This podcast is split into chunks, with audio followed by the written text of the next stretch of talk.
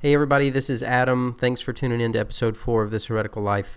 Normally, Brian would be giving the introduction, and when we originally recorded it, he was giving the introduction. Um, but regrettably, we had some technical difficulties when we we're trying to record this episode. And so I wanted to explain that as you go through, I'm, I'm still learning the whole skills of editing and putting everything together. And so there may be a couple of moments where uh, you can hear a break or a pause or what have you. And then there towards the end of the recording, my end of the recording dropped out completely, and it's just Brian continuing on. So, um, just so you know, there may be a couple things missing, but I, I, I, don't think you'll miss anything important. So I hope that you go ahead and, and power through and listen and hopefully uh, get a lot out of what we talk about today. It was a lot of fun discussing these things with Brian. So sit back, enjoy, and um, I'll see you on the end.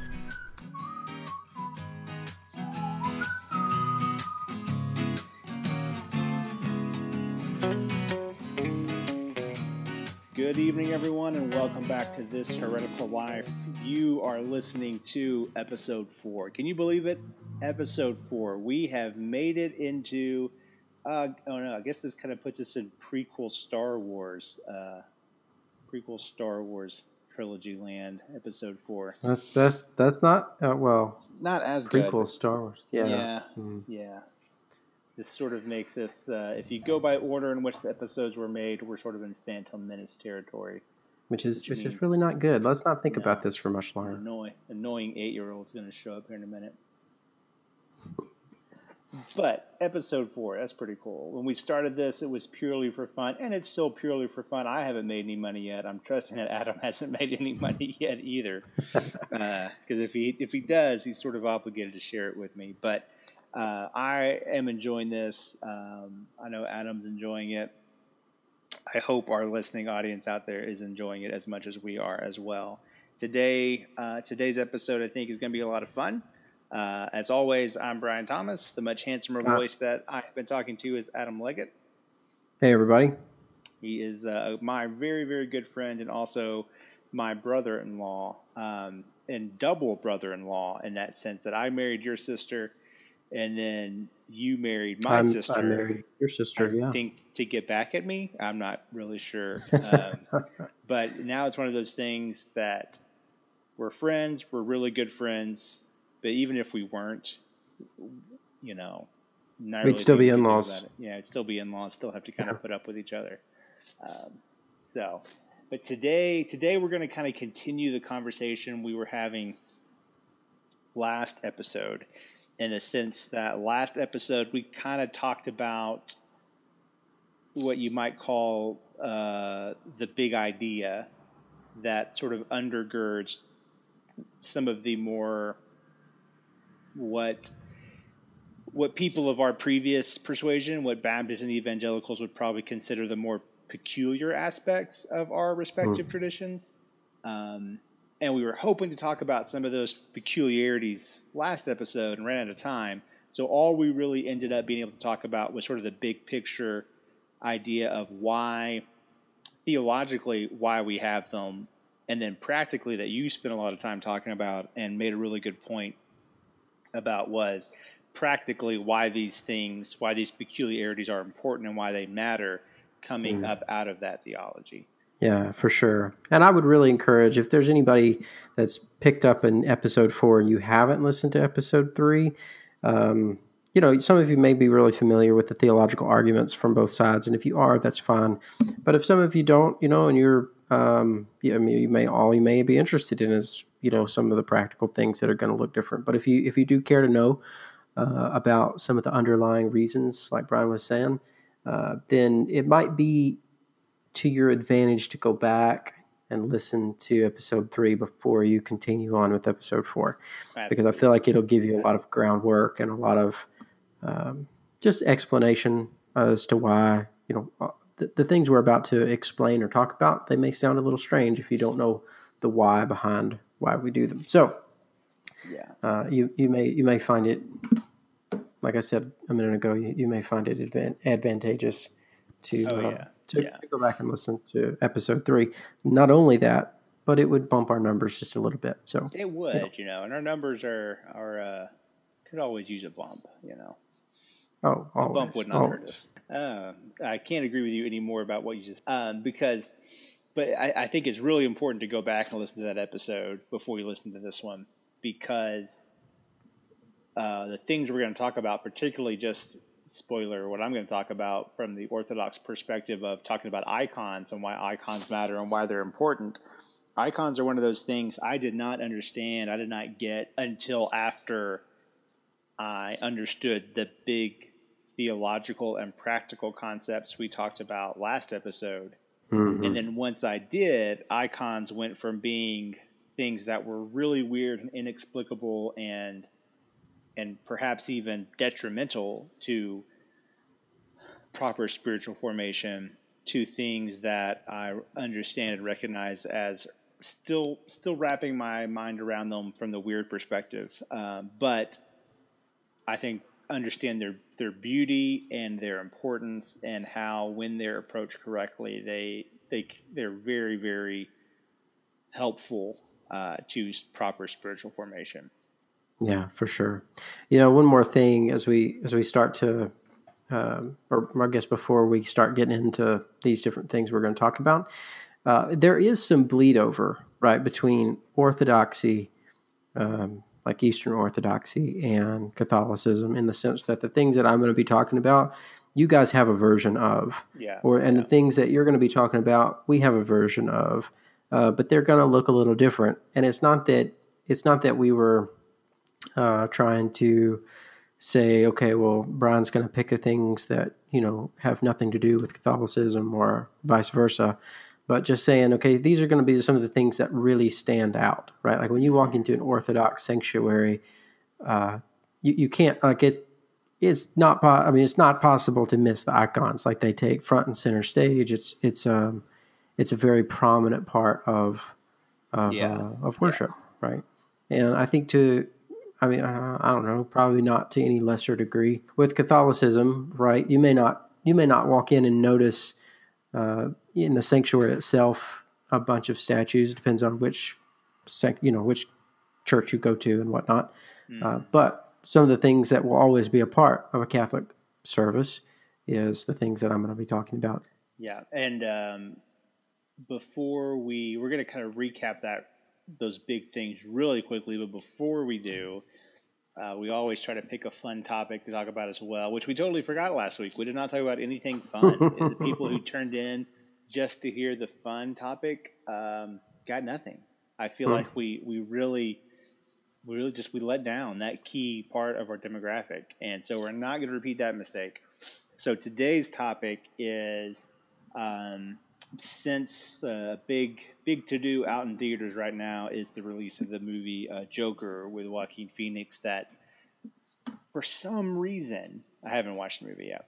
For some reason, wants to tell the origin story of the Joker, which is crazy. And secondly, wants to tell the origin story of Joker without Batman being involved.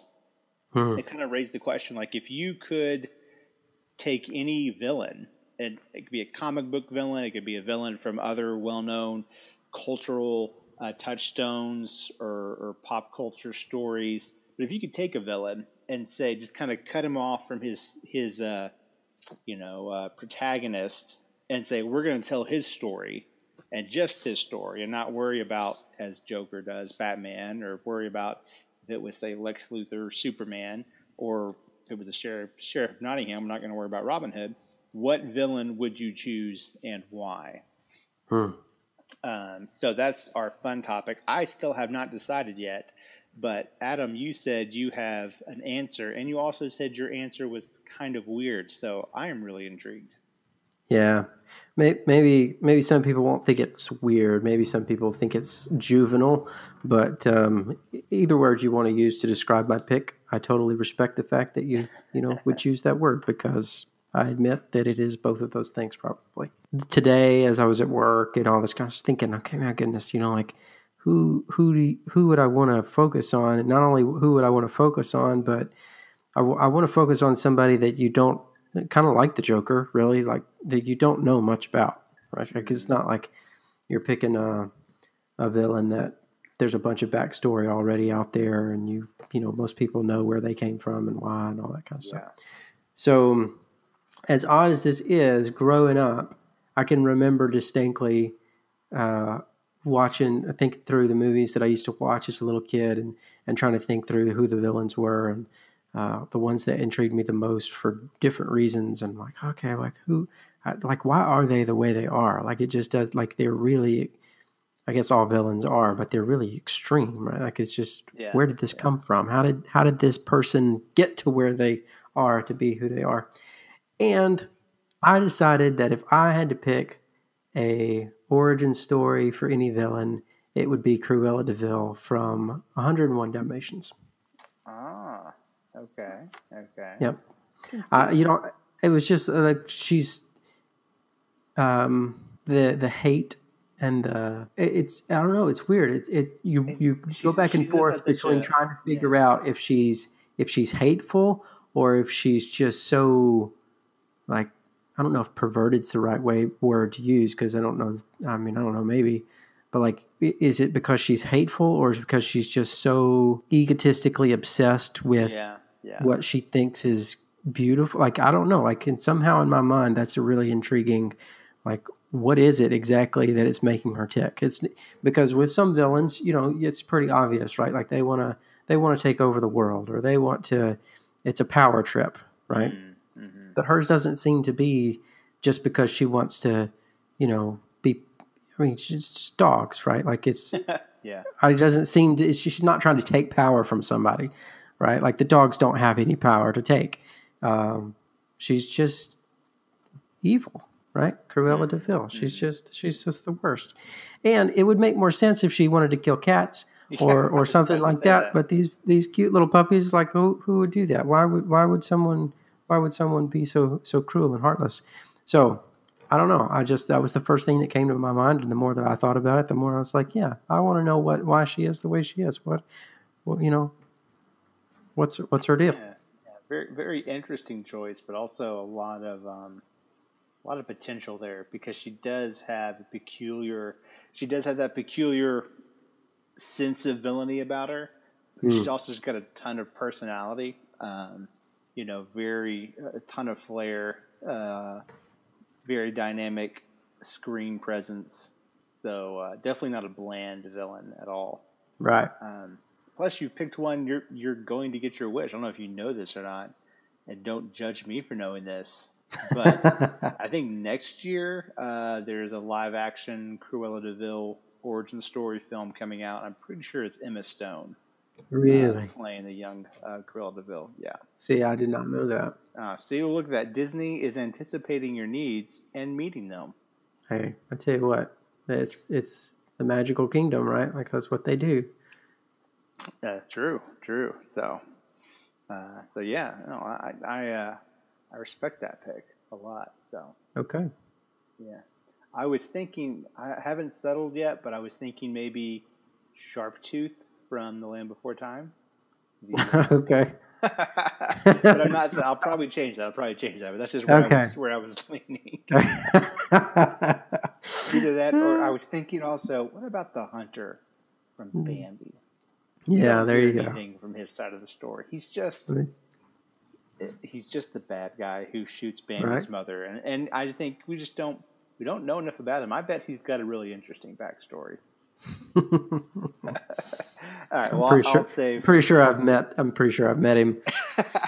I just I just want I want Disney to make a movie that's just about a hunter, you know, and and it's just this this this story that just revolves around this hunter and it has its own plot, its own everything, and then at the very end, maybe like in a post credit scene, you find out you've been watching the story and sympathizing with and cheering on the guy who shot Bambi's mother.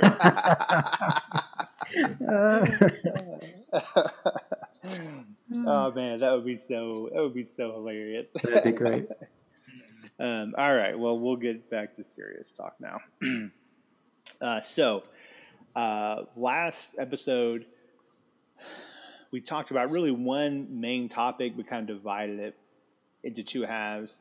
Which was really uh, what we called, or what I termed, and you were nice enough to play along with, uh, the idea of incarnational theology, uh, which was basically putting every aspect of our faith tradition, realizing that everybody has to have a tradition, mm. um, and reorienting all of it around not just the reality that that Christ was made flesh, um, and lived and died for our died for our sins and died for the salvation and restoration of all mankind and of all creation, and rose from the dead, because that's a reality that all Christian traditions point to.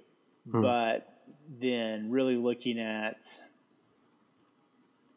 what does it mean to relate to that um, according not I don't remember the exact phraseology, but Christ becoming flesh is not just a reality that happened once upon a time, but hmm. it's a reality that reshapes all reality and how we recognize and relate to God because it radically changes and alters the way God recognizes and relates to us. For sure. And so if God made made himself flesh to come and dwell among us and restore us, then how do we, in our flesh, um, participate in that restorative act uh, and, and yeah. really enter into that restorative act? And so once you started looking at it from that perspective, that you and I both kind of had that paradigm shift, leads to looking at things sacramentally and believing in sacraments and accepting the Lord's Supper and baptism as sacraments, as these things of essence and substance and of you know of earthly matter that nevertheless have I don't want to call it spiritual components, but but they are things that are blessed by God in such a way and used by God in such a way that they impart grace. Mm-hmm. Um, and so I talked about that the uh, from the theological perspective, and then you talked about how not only did that create this theological reality, but then it compels us to make uh, habits of the heart. I think is the term you used. If you want to recap mm-hmm. that real quick for us. Yeah, or or habits for our heart might be. I mean, might be another way to put it. In this, in short, it's the idea that because God made us both physical and spiritual, that what we do in the physical impacts who we are internally, and uh, who we are internally uh, in in reverse. I think it's fair to say affects who we are physically too, yeah, to to yeah. a large extent. But that they're they're they, they go together. That you can't separate those two. So that the habits that we form uh, physically that they over time affect our soul. Mm. It, it it directs the attention and the affection of our heart towards uh, what our actions are directed towards. So if we have habits of reverence and respect when we come into worship that it affects the way our heart sees the experience of worship essentially yeah um, and that there are specific ways that we we need to to discipline ourselves or i, I would argue and i think the church would teach um, both, both of our churches would teach that mm-hmm. there are, are disciplines there are rituals there are habits that we participate in on a constant and a, a, continual basis because we believe that these things help us to focus our heart uh, towards Jesus, towards the Lord, uh, towards the gospel, towards the goodness of who He is and what He has done for us. Uh, and so, just from a practical perspective, because we're physical beings and because God has condescended to men of low estate, uh, that He has, uh, He's you know, he wants us to worship him with all of who we are, not just our minds and our uh, our attitudes, but with our bodies. Yeah, yeah. And and you can't and habits are so and I guess you don't really know or I didn't, I'll speak personally. Didn't realize how much habits dictate until you start trying to break habits and start trying to make new ones and you hmm. realize, mm. man, habits are just it's just our, your body gets essentially trained to do certain things at certain times of the day or in certain places that really create these patterns and, and, and sort of just well, I'm trying to think of another word besides habits to describe what habits do, but mm-hmm. it, it, really starts to dictate to you. You know, your uh, unconscious patterns start to dictate to your heart and to your mind what your heart and your mind are can be all about. And it's really right. I didn't realize it, even though I'd probably been told it all my life, how much habits mattered until you try to until I started trying to make new habits and started trying to break old habits and realize, man, these things are hard. Um, mm-hmm. Yeah, the, the habits that we have in life, I have found, are either inwardly focused or outwardly focused. Right? Always, they're either self-focused or other-focused. So the things that we do in ritual, it's important for us to stop and ask, okay, is this habit something that I'm doing that is about making me more comfortable, about making me more happy with myself, about me being, um, you know, focused on my needs and my desires and my wants? Or is this habit pulling me out of myself and making me focus on something else yeah. or someone else? Yeah. And so when it comes to the aspect of worship in particular, our habits when we come into church as a Baptist or a, uh, an Anglican or a Catholic or Orthodox, doesn't matter, right? when we come to church to worship God, it's important for us to ask the question are the is the ritual that I'm going through is it designed to bring the focus to me and and what makes me happy and what makes me comfortable or is this habit designed to pull me out of myself and direct my attention towards the other which yeah. in that particular context is Christ right so and and again like you just said whether we like to think about it or whether we take the time to think about it or not even subconsciously the routines that we get in they do that right like they mm. until until you until you take it away you don't realize it like uh, like as an orthodox right until you take away the cushioned seats right that you had as a baptist you don't realize how you know that really messes with your mood, right? When you yeah. when you yeah. go into worship and you're like, oh, I've got to stand the whole time, or I've got to either you know stand or sit on this hard floor, right? Like, but it it it forces you to to really contemplate and think, well, why am I here in the first place? I'm not here to be comfortable. I'm here to, mm-hmm. you know, mm-hmm. so it, that these these habits that we form, they they either direct our attention towards ourselves, right, or they direct our attention towards the other. Uh, and it's the same way in any any relationship, right? Like whether it's to a husband and wife or whatever, right? Like the the habits we form. Um, if if I have the habit of walking in the door and throwing my shoes, you know, somewhere or my clothes, you know, like it's a habit. But why is that habit there? Well, yeah. because yeah. I don't care. But as soon as I'm married and I realize my wife, you know, that matters to her, then every time I walk in the door and I'm tempted to just take my stuff off and throw it wherever, I have to stop and I have to say, well, hold on, wait just a second, right? Like it's not about me anymore, mm-hmm. right? So I have to form a new habit that's focused on another. And I'm still working on the, that, by the way, because yeah. she's going to listen to this. And if I don't say that, I'm going to get in trouble. but um, it, it, yeah, I, I, don't, I don't want to keep going because you need to go back and listen to episode three if, if you want, you know, yeah. like a full rundown of, of all that. Yeah. Uh, yeah, that, that was, uh, and I, there was a word you used more than once in there that I think is really uh, important. It's a controversial word, but it's an important word, and then segues perfectly into what we're going to talk about in this episode. And that was the word ritual. Hmm. Now, growing up a Baptist, I was always under the impression that rituals were bad. Uh, that ritual or, or rituals were either bad or at best neutral mm-hmm. that a ritual wasn't something you really wanted to get into because it, it made your worship formulaic. And I think we mentioned this the other day, you know, stifled the Holy Spirit. The Holy Spirit doesn't want us to be ritualistic and do the same thing over and over again. It wants to be wants to be free and, you know, like the wind, all that kind of thing. Um, and so that was one of the things that we didn't like about Catholics. It's mm-hmm. all the mm-hmm. ritual because right there was so much ritual that you could come to you could go to church as a Catholic and you could just perform the ritual and not have your heart in it, not have your mind in it, but be good because all that matters was that you did the right thing or said the right thing.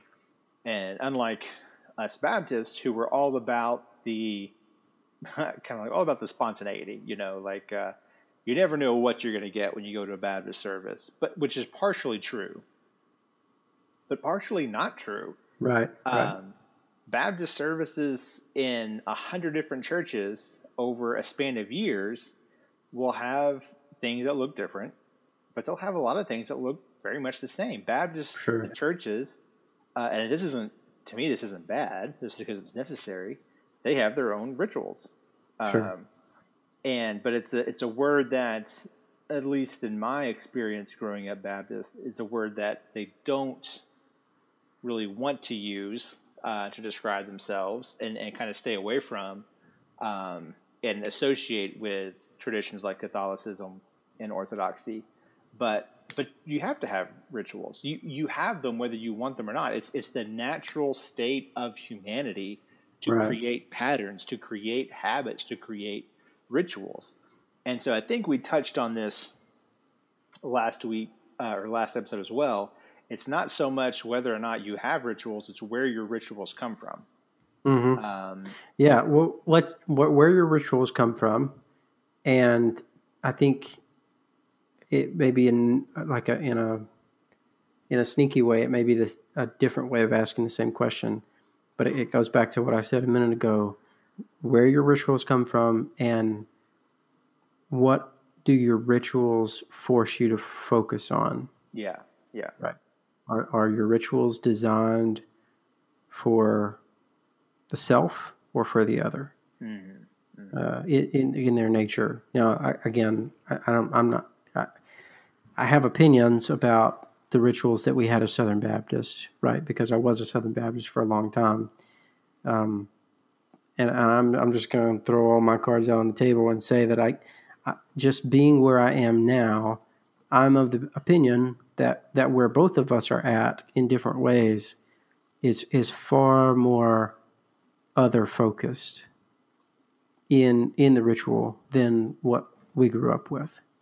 Yeah. Right. Uh, like they're they're far more focused on pulling us out of ourselves and and and trying to force us to focus on why we're really there and who we're really there for. Yes, yes. And when you when you said other focused, I was going to add not only in a sense of focused on someone other than ourselves, but focused on what Orthodox tradition sometimes refers to, and Catholic tradition probably as well, but focused on the other, on the holy other, mm-hmm. which is God. So yeah. there are lots of different ways, lots of different rituals that both of our traditions have, uh, but there are a couple we touched on earlier that are while not, I wouldn't say unique to our respective traditions, uh, are probably more readily associated with them. Sure. And uh, for Orthodoxy, we mentioned earlier, it's the use of icons, which I'm going to talk about in a minute. But for there, there's a thing, there's a ritual that is probably, I wouldn't say the most associated with Catholicism. It, when people see it, I think they think of Catholicism mm-hmm. first. Yeah. Um, even though other traditions do it. But you're going to talk a little bit about it and and uh, in the context of the Catholic tradition. So I'm going to let you go first and, and kind of lead the discussion on that one. Okay, cool. Um, so we're going to talk. I'm, I'm going to talk about making the sign of the cross, which again, like you said, if you see it in a movie or you see it, um, I don't, I don't know, on a TV show. I don't know where else to see it. So you see somebody at work do it right before they, you know, eat their meal or whatever. Like, uh, like nine and a half times out of ten, right?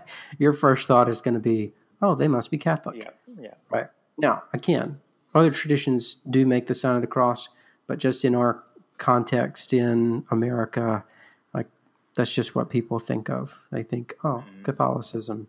Uh, you know, particularly Roman Catholicism. Yeah. So I'm not going to explain what it is. It's pretty simple. Most people know what it is. But the the question is, okay, so why why this? Like why why do we why do we make the sign of the cross? And uh, where where did that come from? I, I will I will say that I'm I I, I don't know any primary sources to send anyone to. There are websites I could send you to, and I may uh, put put those in the notes, um, like in the description of the podcast when it when it comes out. Some links that people could could go look at if they want. Uh, but there's within the first like couple hundred years after Jesus, right? So some of the the people that studied under the apostles when they when they wrote about the habits and the traditions of the church, like within within just a, like a generation or two, uh, it's it's talked about as if though it's just common practice that people would make the sign of the cross, right? So they would take their fingers, put them together, start at the forehead, you know, make the sign of the cross. And so then the question is, okay, well, well, why would you do that? Like, what what's the point? Does it have some sort of special powers? Are you warding off evil spirits? Like, what what's the point? Yeah, I, I mean, why not? It's, it's, both and maybe, right? Um, so so the idea, though, primarily is okay. Why why do we why do we form this habit? And I think it goes back to something you said about orthodoxy, like I don't know if it was the first or the second episode, but just the the the hyper focus in worship in that tradition on prayer. Like everything's a prayer, mm. right? And so whenever Catholics and Orthodox make the sign of the cross, they always, um, in our minds, we're supposed to be focused on. I, I would I would argue two primary things, right? Um, one is who we serve, right? In the name of the Father, the Son, and the Holy Spirit, right? Yeah. It's a again, it's a it's a physical habit, something that we do. It's a threefold act, right? Up, down, and to then to the side, um, that causes us to remember who it is that we serve, right? Yeah. It's God the Father, God the Son, God the Holy Spirit, uh, and and all that's encapsulated in that, right? So I read somewhere the other day that it was it's almost like a, a mini version of the Nicene Creed, right? Yeah, it's just this yeah, this that. quick this quick punch reminder of what we're supposed to believe as Christians, right?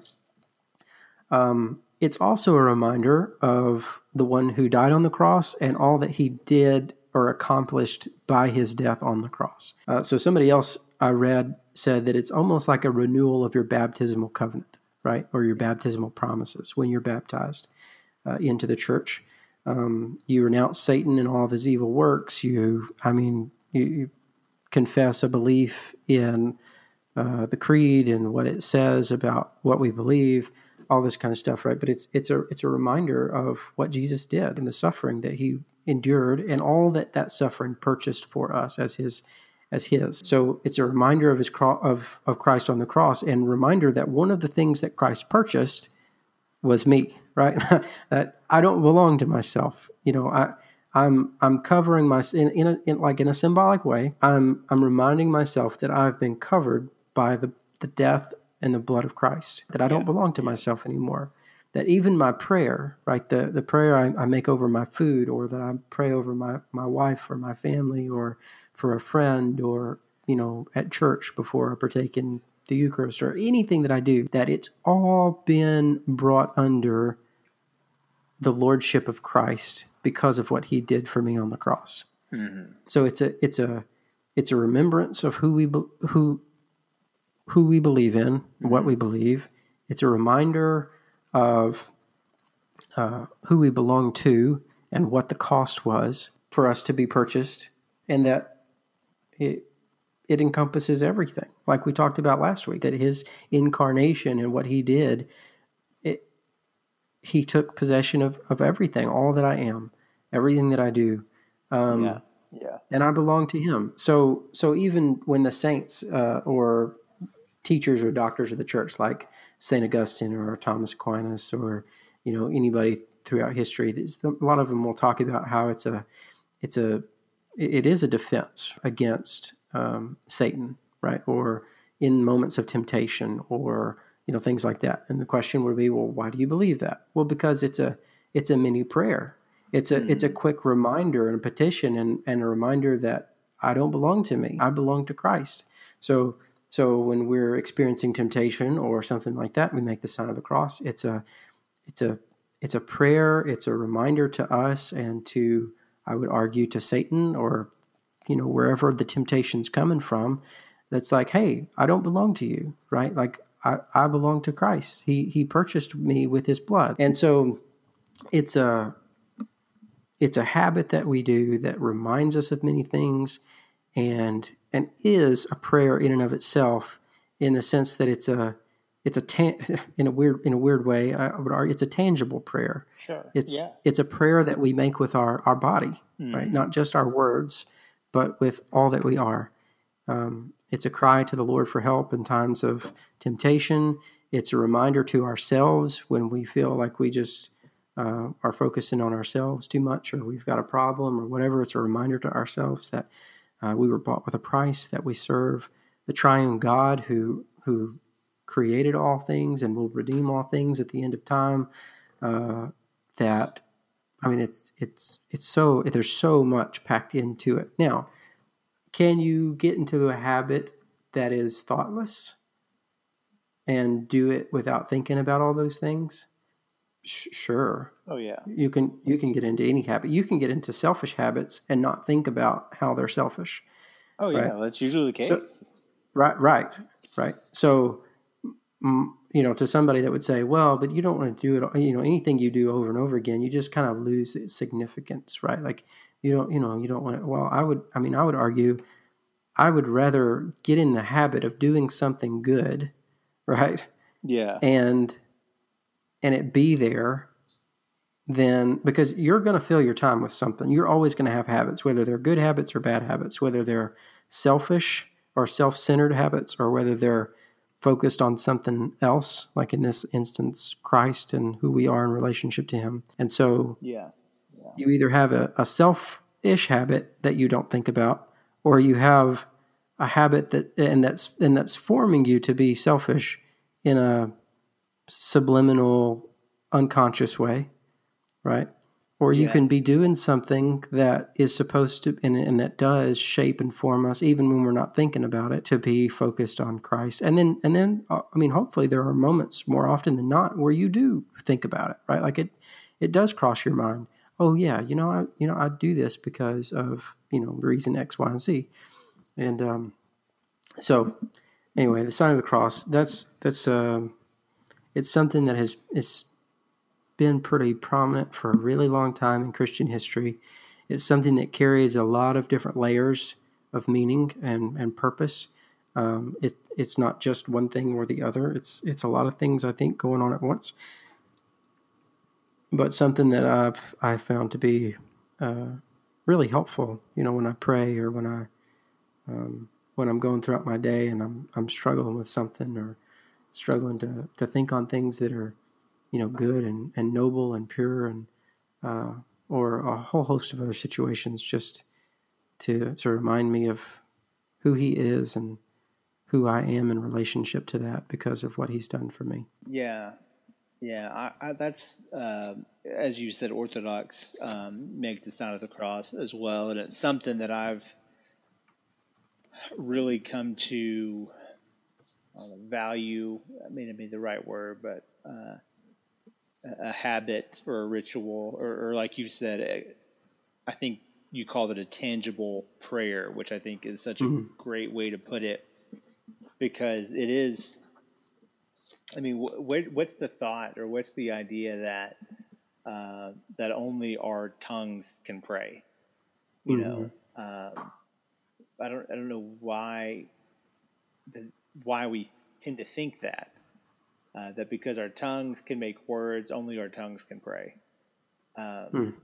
Whereas when you look at stories through the Bible of people praying, yeah, it also includes um, their tongue and words, but it also includes them doing physical things, throwing themselves right. on the ground, um, pleading, you know, uh, grabbing the the hem of somebody's garment, um, prayer is there's not many instances that I can think of in the Old Testament or the New, I guess, where someone is praying without there being some language or at least some implied context from previous stories that would lead you to believe that praying means they're doing certain things with their body as well, taking a certain Mhm. posture, facing a certain direction, um, you know, um, as part of that prayer. Right. So the idea of making the sign of a cross, making the sign of the cross as a tangible prayer, I think is, is a really, really adept way to put it. Um, that it's not it's not just a magic. Well, if you do this, make this little sign, you know, then no harm will come to you. But as you said, because it is a kind of prayer, that's where its usefulness comes in, uh, Mhm. in, in things like resisting temptation or um, keeping oneself pure, because it is a thing. Because temptation is is so often it's a state of the mind or a state of the heart. It's a desire being put where it doesn't belong, being acted on at a time it ought not be, and the defense against that is and always has been prayer. Um, and so the sign of the cross is a defense against it, not because when you draw a cross on yourself in the air, demons like, you know, fall back like a vampire looking at a garlic pizza or something, um, but because it's you praying. And when you pray, you are asserting, you're either sort of asserting this dominance over your desire or you're admitting to God that you're incapable of asserting that dominance over the desire and you're you're calling on his mercy. Um, and yeah that us making a sign of the cross can be a way of doing that. And i think that's such a beautiful Are you there? um, beautiful thing. So adam talked about sign of the cross. And I, again i think i think making the sign of the cross is such a beautiful thing and is something that like you said um, when you see somebody do it on film, on a show, just out in, in life. For me, growing up, the first thing I thought was, and I'll add, always kind of thought it with like a disappointing tone of voice in my brain, like, oh, they're kind of Like, like oh, look, he said, you know, like watching a, a baseball game or something, and then the pitcher, you know, the winning pitcher. I think I think I remember this with Mariano Rivera, who pitched for the the Yankees, but it may have been somebody else you know, in his interview, he gives glory to God. You're like, oh, cool, he's a Christian. And then when he's done with the interview, he like makes the sign of the cross and then like points up. And you're like, oh, Catholic, which as a Baptist is another way of saying is fake Christian, right. not a real. Christian. Um, well, for Orthodox, one of the things that is probably most associated with Orthodoxy, uh, and it's one of the things that I've noticed is distinct, not in that Orthodoxy is the only tradition that has this, but it seems to be more prevalent in Orthodoxy than in other traditions. Sure. That's the use of icons. Um, Orthodoxy is very, very big on icons. And I'll be honest, that was really weird for me. And it's still sometimes odd because if you're familiar with um, uh, the, the, the iconography of the Eastern Church, it's a very distinct look. Mm. Uh, and somehow, over the course of a couple thousand years uh, of, of iconography, they it's a very distinct style, and yet you know Eastern Orthodox uh, icon- iconography when you see it, even Yeah. if you look at two pieces that are painted maybe hundreds of years apart and at two different places that are hundreds of miles away. It's cultivated this distinct look that is pretty uh, unmistakable. And that's on purpose because the Orthodox Church views icons in a very special light. It's more than just art, it is something far beyond just decorative. So um, there's a great, great uh, link that I'll send to Adam for him to add into the description when we post this, this um, when we upload this episode. I think it's a transcript of a lecture um, a priest gave on icons that uh, goes into a lot more detail on some of the points I'm about to make. That really, really gets into why um, icons are so used and so um, respected and seen as necessary within the Orthodox Church. Um, but I'm gonna I'll give a few highlights, and one of the things I'll do is is kind of touch on why and how I've come to appreciate icons and iconography. Um, let me see. Let me find my note. Um, and in a sense, to boil it down, icons matter because icons represent this idea that images are as capable and as necessary to convey um, the divine reality as our words. Um, growing up Baptist is to grow up in a tradition that's very, very word centric, that looks at words and particularly the written word of the Bible and the spoken word of a sermon as being primary means by which the gospel is conveyed. And I absolutely 100% agree that the gospel is conveyed through the writings of Scripture and is conveyed through what we say. And and that's that's what Baptists emphasize and and I would say overemphasize. But in Orthodoxy, through icons, there's this great respect for images. There's this great respect for um, really for this concept of holy icon, of holy image that runs through the entirety of Scripture, that really begins, uh, I would say, and the church probably says as well, all the way back in Genesis. Uh, the idea of physical things being able to bear and carry an image of the divine as a means of revelation really begins with Genesis, really begins with God making man in his image. That's a very similar, if not the same word that is also translated icon. Iconography has its roots in creation. Man was the first icon, uh, the first icon of God. He was the first image bearer, the first icon of divine reality was man.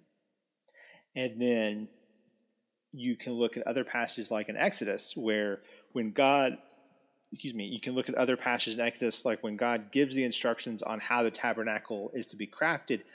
Some of the tapestries, in fact, even the veil that separates the holy from the most holy place, is woven with images, with these, these images of angels, of the heavenly scene and that's present. That the, the people of God took that wherever they went. This divinely mandated icon. And while it's true that in the Old Testament there's also this um, uh, pro, uh, prohibition of making icons or images of God, God himself is the one that eventually breaks that down when he images himself into Christ. And here comes Christ, who is God, as a man, man who is the image bearer of God, and now is also in this strange way that had never been seen before, also God. And so Christ becomes sort of the prototypical icon.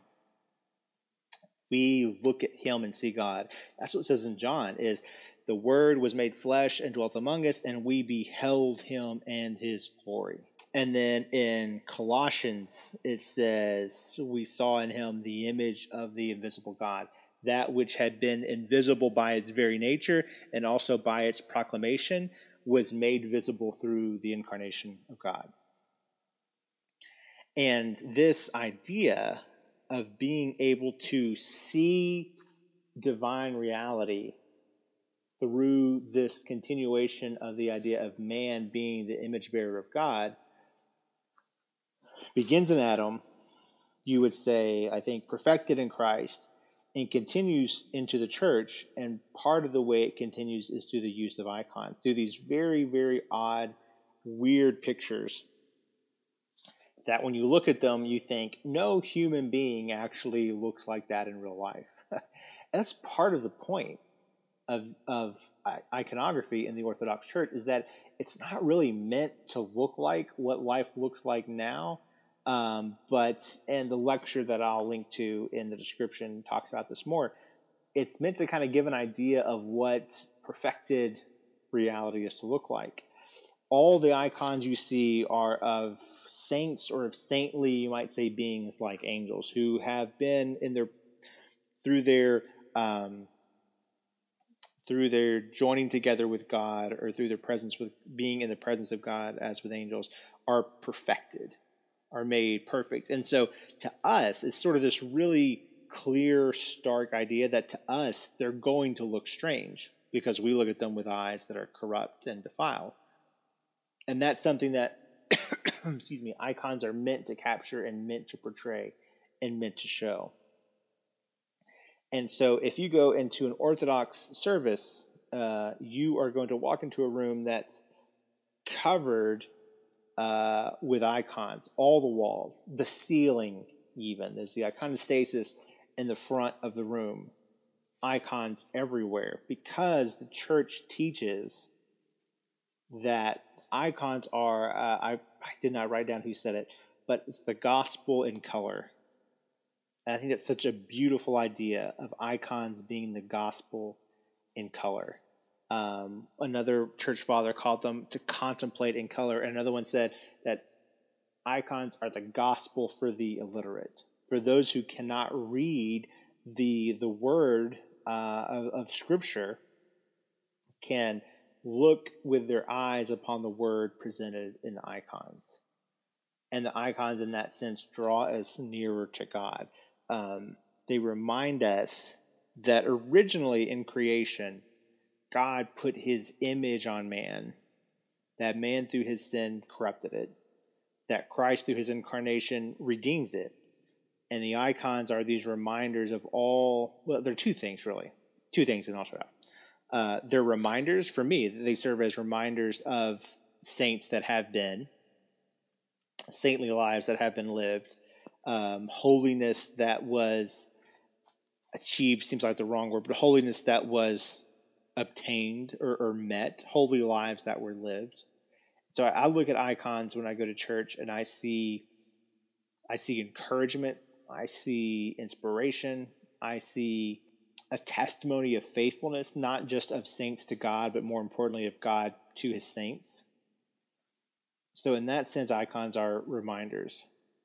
But in another sense, icons are, and this is where it gets weird, but icons, uh, some traditions in the church teach, I don't know if this is a big T tradition or a little T tradition.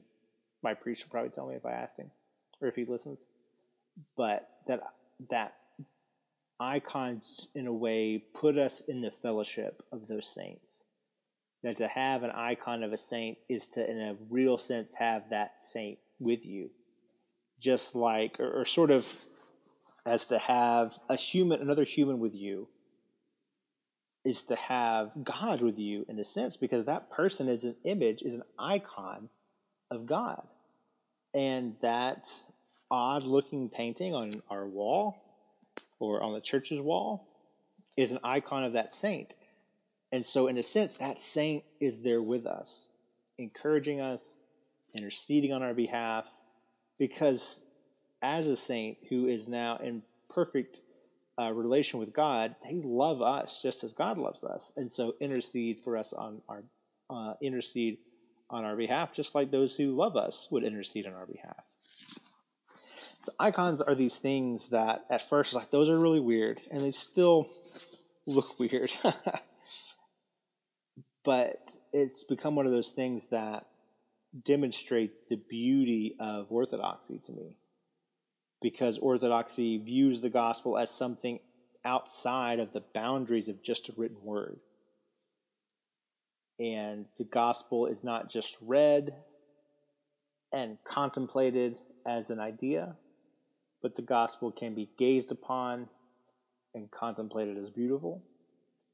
It inspires us not through just giving us instruction in written word, but it inspires us through showing us a glimpse of the reality that is yet to be in Christ, that is and is not yet in Christ. And also reminds us of the, the eternal nature of the church, that there was not yesterday's church and today's church. There was not last year's church and this year's church. There was not the church 100 years ago and the church today. There's only one church. I am part of the same church that those saints were and are part of. And the church is never separated from each other. That's that's really what I love and admire about icons.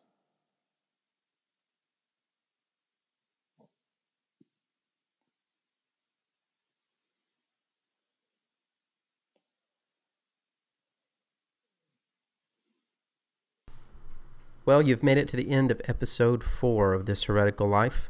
This is Adam again. Thanks for spending some time with us as we talked about the things that we've grown to love and appreciate about our about our respective traditions. Uh, you know, I, I hope that we've done well enough that at the very least you can kind of understand where we come from as Catholic and Orthodox, respectively. And if you are Catholic or Orthodox, I hope it was an encouragement to you uh, to really think and meditate about the reasons why you do the things that you do, the reason you do the things that the church has asked you to do in worship. Thanks for tuning in again. And just to let you know, we actually have started a Twitter account for this podcast. So if you want to find us on Twitter, you can find us there. If you have questions, comments, uh, ideas for future podcasts, maybe there's some questions that you have for us, like, okay, well, what about this aspect of your conversion? Or why do you guys believe this? We'd love to hear it, and we would love to put it in the lineup of things to talk about. Or maybe there's something we've talked about in the last few episodes that we didn't explain well, and you'd just like some clarification. Uh, we'd love for that kind of feedback too. So you can find us on Twitter. You can find myself, Adam, or Brian on Facebook as well, so you can message us there. We're in the works of trying to get a Facebook page set up and email address and all that kind of stuff so that you guys can contact us a little easier.